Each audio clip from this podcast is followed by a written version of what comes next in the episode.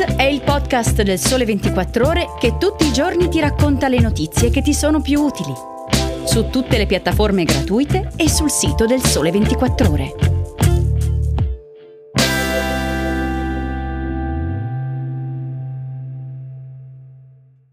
Silvio Berlusconi è stato certo un uomo politico, è stato certo un uomo d'affari è stato certo un personaggio alla ribalta della notorietà, ma in questo momento di congedo e di preghiera, cosa possiamo dire di Silvio Berlusconi? È stato un uomo e ora incontra Dio. Ciao, bentornati all'ascolto di Start da Francesca Barbieri. Oggi è giovedì 15 giugno e quella che avete sentito è una parte dell'omelia del cardinale Mario Delpini ieri ai funerali di Stato di Silvio Berlusconi nel Duomo di Milano. Del Cavaliere l'arcivescovo ha evocato prima di tutto il profondo desiderio di una vita piena, intesa come occasione per mettere a frutto i talenti ricevuti e attraversare i momenti difficili, credendo che c'è sempre una speranza di riscatto, una via d'uscita anche dalla valle più oscura. L'arcivescovo ha ricordato che Berlusconi è stato un imprenditore con momenti di successo e di insuccesso, un imprenditore che ha creato molti posti di lavoro.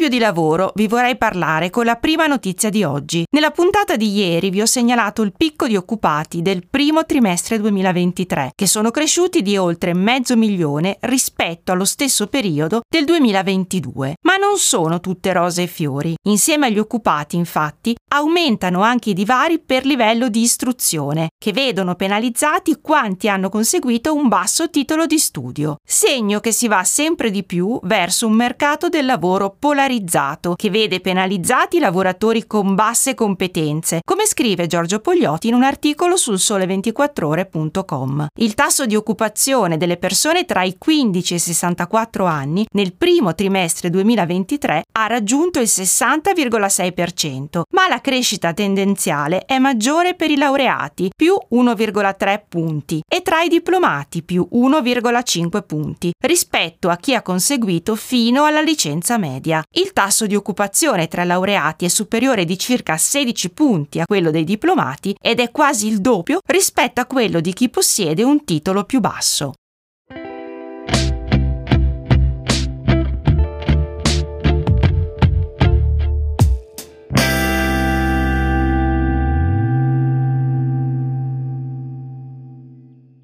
Sapevate che il programma Erasmus si può svolgere anche in Italia? È appena partito il progetto pilota per scambi di studenti tra le università di Bergamo e Reggio Calabria, che sulla falsariga di quanto previsto negli scambi internazionali permetterà ai ragazzi italiani di svolgere un periodo di studio limitato in un altro ateneo di casa nostra e così facendo magari frenare i tassi di mobilità attuale che oggi si muovono quasi esclusivamente lungo l'asse sud-nord nord e vedono uno studente meridionale su tre risalire lo stivale per iscriversi all'università. Prevederlo è il nuovo regolamento sulle classi di laurea che attua la riforma prevista dal PNRR e aumenta l'interdisciplinarietà dei corsi di studi. Voluto dall'ex ministra Cristina Messa, il provvedimento è stato condotto al traguardo da Anna Maria Bernini che l'ha sostituita alla guida del Ministero dell'Università. Entro il 30 novembre gli Atenei potranno prevedere nei loro regolamenti l'Erasmus in Italia. Nel frattempo c'è chi ha scelto di portarsi avanti con uno dei progetti pilota, proprio le università di Bergamo e Reggio Calabria che hanno annunciato il loro accordo, che inizialmente limita lo scambio alle sole lauree magistrali, in particolare a quelle riguardanti le aree di ingegneria e scienze della formazione primaria. Come scrive Eugenio Bruno in un articolo che potete leggere nella sezione Scuola 24 del sito del Sole 24 Ore, i margini di appetibilità delle novità almeno sulla carta ci sono. Ce lo dicono i dati diffusi da Alma Laurea. Nel 2022 si è spostato per motivi di lavoro il 15,8% dei laureati di primo livello e il 27% di quelli di secondo livello, occupati a un anno dal conseguimento del titolo. Coinvolti soprattutto i residenti nel mezzogiorno, 33,3% per i laureati di primo livello e 47,5% per quelli di secondo livello. Se non è una fuga di massa, poco ci manca.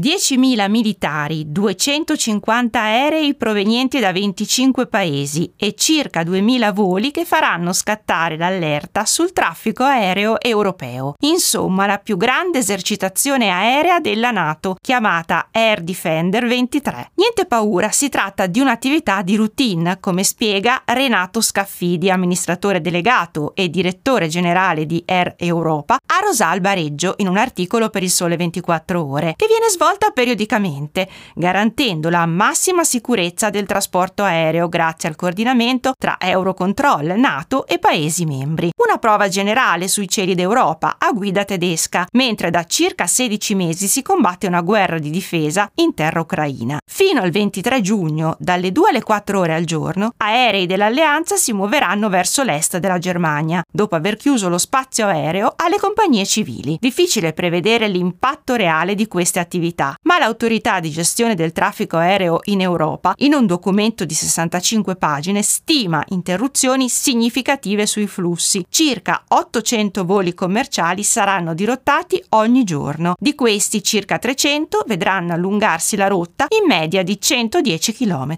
Ritardi che potranno riguardare un numero importante di voli sia nei giorni delle attività militari sia in quelli successivi a causa dei ritardi accumulati. Tra le zone intorno alle quali più piloti commerciali dovranno navigare ci sono lo spazio aereo tra Olanda e Danimarca, quello tra Polonia e Repubblica Ceca e quello dal Lussemburgo fino alla Francia. E con questo è tutto anche per oggi. Grazie per l'ascolto e se volete scrivetemi a francesca.barbieri chiocciola il sole 24 ore.com. Sarò felice di leggervi. Appuntamento a domani con un nuovo episodio di Start. Buona giornata!